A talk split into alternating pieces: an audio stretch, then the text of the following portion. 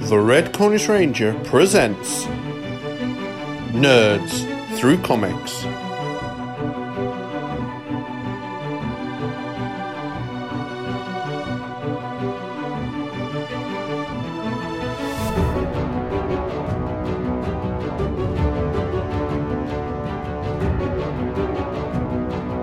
Star Trek The Next Generation, Doctor Who, Assimilation Squared.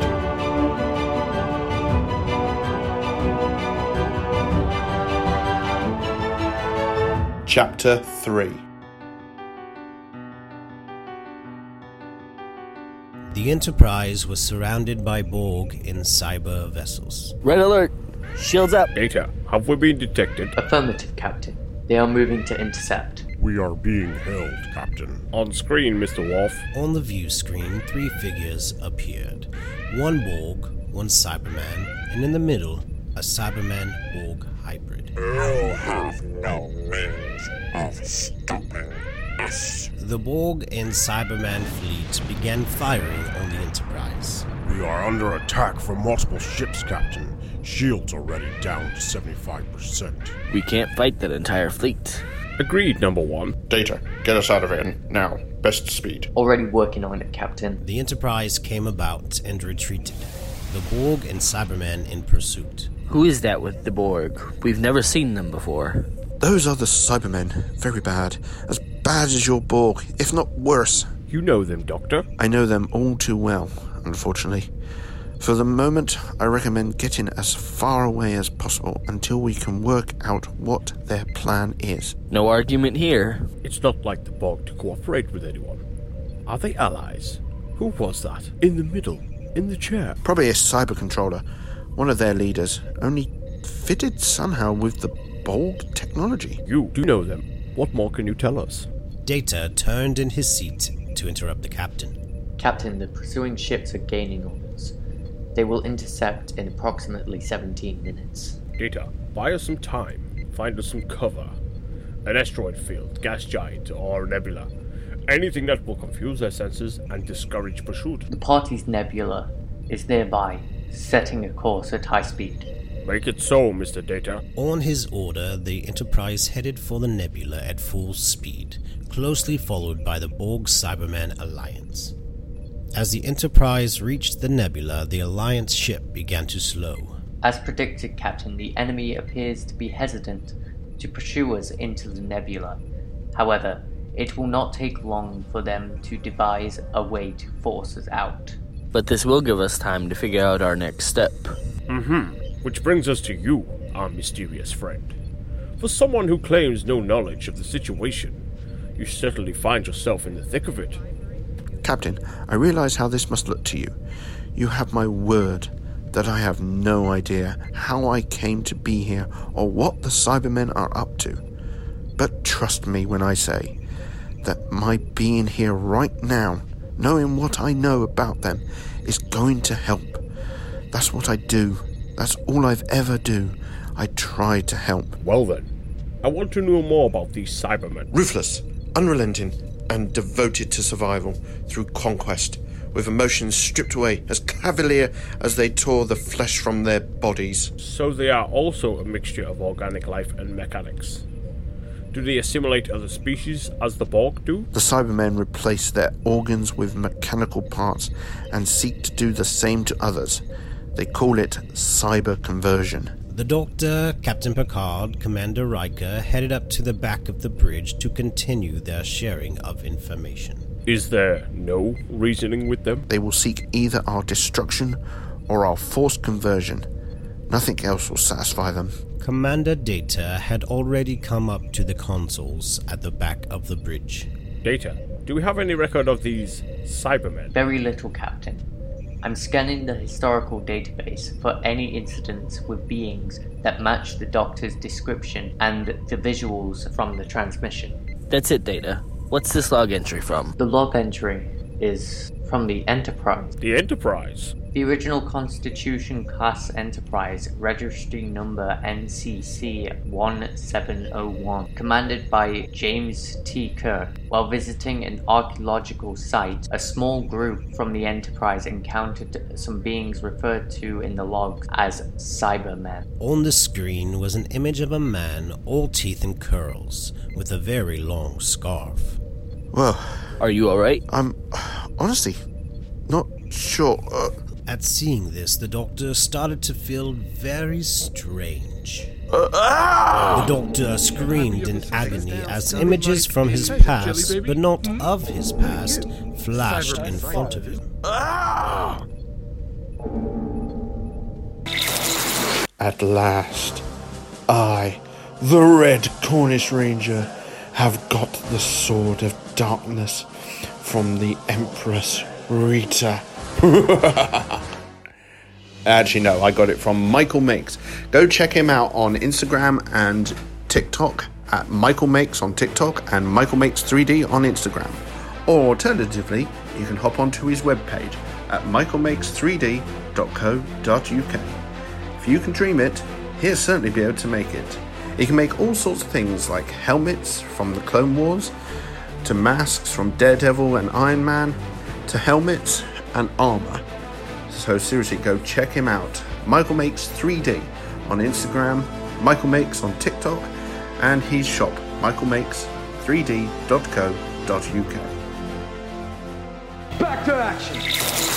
Captain's log, star date 3368.5. Mr. Spock, Dr. McCoy, and Commander Scotty are accompanying me to April 3, site of a long abandoned relay station, a peculiar build by an alien civilization centuries ago. A Federation archaeology team has been stationed here for several months, attempting to glean any knowledge from the mysterious and unworkable technology but has failed to make the last three scheduled reports. Subspace communications have gone unanswered. It's most likely a simple communication breakdown, but best to be certain. The planet's unique radiation also prevents the use of transporters, necessitating our visit via shuttlecraft. Looking clear for landing, Captain. Take us down, Scotty. Aye, sir. The shuttle landed, and the four men got out to take a look around. Seems quiet enough. Yes, yes, it does. A voice called out to the landing party. Hello there. This is an unexpected surprise. Welcome to Aprilia 3. Well, when you stopped returning our calls, we thought we'd drop in for a visit. I'm Captain James T. Kirk, USS Enterprise. This is my first officer, Mr. Spock, ship surgeon, Dr. McCoy, chief engineer, Mr. Scott. Professor Jefferson Whitmore, project manager for the faculty. Our messages aren't getting through. I thought we'd iron that out. The same radiation belt that prevents transport functions can also jam subspace signals. We were sure we'd solved that problem, but it looks like we need to try again. Come, let me introduce you around. We'd be delighted, Professor Whitmore. The professor led the way into the complex. Right this way. Scotty whispered to the captain. Thoughts, Captain? On your toes, Mr. Scott. Inside, the archaeology team was busy examining the equipment and technology. This is the main relay station that was discovered. We still haven't been able to figure out how to activate it, although we have determined that there is still power circulating through it. Where that's coming from is something else we're not sure about. As the professor spoke, a woman walked over to greet the party. We have guest professor. My apologies, Doctor. Captain James Kirk of the USS Enterprise. This is Dr. Paula Zarlenga, one of our researchers. A pleasure, Doctor. We'd grown worried about you down here. The only thing to be worried about here is a slight stall in our research, but I'm confident we'll have progress to report soon. Absolutely. Now, if you'll excuse us, Captain, we must really return to our work unless you have any other concerns. No concern, Professor Whitmore. Sorry to have bothered you. Not at all, Captain. Thank you for checking in. The professor escorted the landing party back outside to the shuttlecraft. Before getting on board, Captain Kirk asked Mr. Scott, Scotty, you convinced? Not one bit, Captain. Me neither. Later that evening, the landing party returned to the surface to try to find out what is going on. Why are we doing this again? Come on, Bones. You saw the people in there. Did that seem normal to you? They were practically zombies. You must admit, Doctor, by human standards, the research team seemed remarkably placid and unemotional. Exactly. I'm not buying it. They approached the door to the complex. It was locked. What do you say, Scotty? Any chance you can get us past the lock? I've not seen anything like it, sir, but that's never stopped me before. Scotty, time is of the essence. Aye, sir, I'm trying. A man, all teeth and curls, and a long scarf, walked up behind the landing party. Hello, can I be of assistance? Who are you? The doctor smiled and said, I'm the doctor. Having a little trouble with the door? You're with the research team? I've only just arrived. I'm certain I can help you out there, if you permit me. I'm having no luck with it, Captain. If he's got a solution, I'm for it. The doctor pulled out his sonic screwdriver, and within seconds the door opened.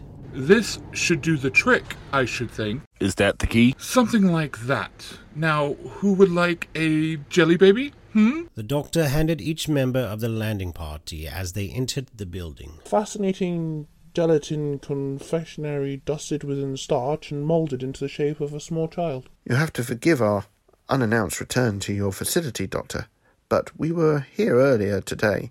Something didn't seem quite right. Really? Do tell. The doctor and the landing party walked into the main control room where they found the archaeology team standing like statues in the middle of the room. Well, this seems a little out of the ordinary. Yes, I can agree with that. It's quite disconcerting, isn't it? Dr. McCoy snapped his fingers in front of Jefferson. Whitmore, he's completely catatonic, Jim. Zalinka, too. Captain, look here. All of the members of the research team appear to be wearing these devices in their ears. The doctor pointed at his own head and said, No earpiece here, Captain. This is all news to me. These devices are somehow blocking all sensory input from the brain. Dr. McCoy said as he examined one of the team. Without any input coming in, these poor people are just. Just shut down? Can you remove them? It looks that way. I don't see any permanent grafts in place. Do it. Dr. McCoy removed the earpiece from one of the team members and he began uh, to wake up. Looks like he's coming out of it. Good. Spock, Scotty, wake the rest of these people up and let's get them out of here before whoever did this makes an appearance. Suddenly the door opened and three Cybermen were stood there. Uh, spoke too soon. The doctor turned and pointed his sonic screwdriver at the door, causing it to shut. Cybermen, get the people out of here. Cyber who? As the door shut, the Cybermen crashed through. Captain Kirk pointed his phaser at the Cybermen. You must not be allowed to interfere. You heard the man. Get the research team to the shuttle. One of the Cybermen reached for his phaser and crushed it like a tin can. The other two pushed back, knocking the doctor over. Stop Let's go, damn it. You want those ungodly things jammed back in your ears? Spock and Mr. Scott prepared to fight as Dr. McCoy helped the others out the building. Prepare to fire, Mr. Scott. Their phasers had little effect on the Cybermen. You will not be allowed to interfere. Set your phasers to maximum power, Commander. Aye. Meanwhile, Captain Kirk tried fighting the Cybermen uh. with little effect. Humans cannot harm us. I don't suppose you happen to have any gold on your person, do you? What? I've ran into these fellows before. Captain Kirk passed his communicator to the doctor. The cover that flips open is gold. What have you got in mind? Can you distract him for a moment? Distract him? Sure, said Captain Kirk as the doctor got his sonic screwdriver out and waved it over the communicator. As Captain Kirk drop kicked the Cyberman, giving the doctor enough time to make gold dust and throw it at the Cyberman's mouth. Captain, get down. Kirk and the doctor moved out of the way as Spock fired on the Cyberman, taking it down. Afterwards, the Doctor explained his gold dust plan to Dr. McCoy while Captain Kirk, Mr. Spock, and Scotty surveyed the aftermath. You see, the gold flakes interfere with their respiratory system. Respiratory system? You mean these things actually breathe? The other two are down, Captain. All the researchers are safe. Search the facility. I don't want any more surprises. Later on, Captain Kirk and Spock gave their report to Professor Whitmore and Dr. Zarlinga as the doctor slipped out in the back, unnoticed. No sign of any more of these Cybermen, Captain. And there looks to be no damage to the facility? None that we can ascertain. It's just fortunate for us you arrived when you did, Captain. I don't believe in being lucky twice, Professor Whitmore. We'll be arranging a permanent garrison of security personnel here just in case you have any more unexpected visitors. Speaking of unexpected, where's your doctor? If he hadn't come along when he did, we might never have even gotten in here. Our doctor? I thought he was with you. Meanwhile, Scotty was examining the computer bank with Dr. Zarlinga. And you've had no luck in figuring this thing out? None. We can't change a reading or even get a transmission out of it. Don't despair, lassie. You'll crack it yet. It's just a good thing we got here before those mechanical clankers were able to monkey about with it. As they walked away, the computer bank glowed red in tint. Tell me, do you like magic? Do you like wizards? Do you like death defying fights that will have you on the edge of your seat? Then I have just the thing for you. I'm Natsu Dragneel, the Fire Dragon Slayer of Fairy Tale, and we have a new audio drama out now. Fairy Tale, the audio drama.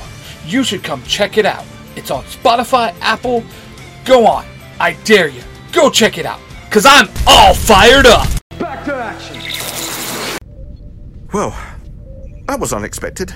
Back on the Enterprise, as a doctor turned to Amy after what felt like his head imploding. Doctor, what happened? Do you require medical assistance?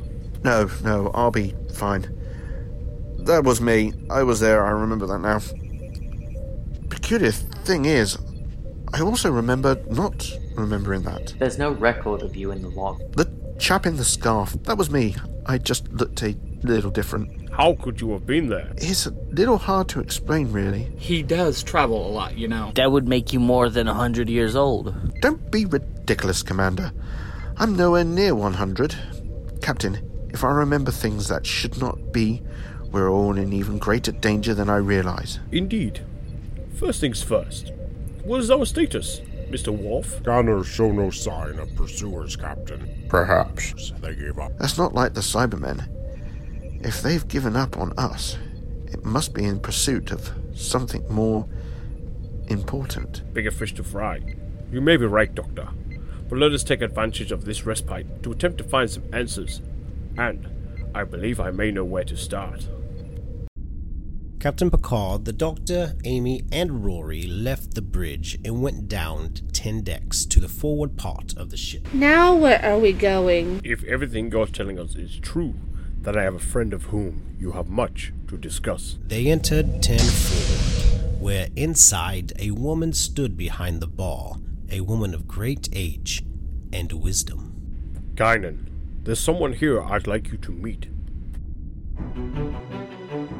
Captain Kirk and the Doctor were played by Mark, the Red Cornish Ranger, Captain Picard and Commander Scotty, V, Mr. Spock, Ty Tiger, Dr. McCoy and Commander Riker, A Crown 39, Professor Jefferson, and Data, Ghost Galaxy Cosplay, The Fourth Doctor, and Rory Williams, Cosplay Dude 637, Amy Williams, Cosplay Wife 637, The Narrator, Mr. Worf, Ben the Baker Ranger, Dr. Paula, V Avatar Clash. All other roles were played by members of the cast.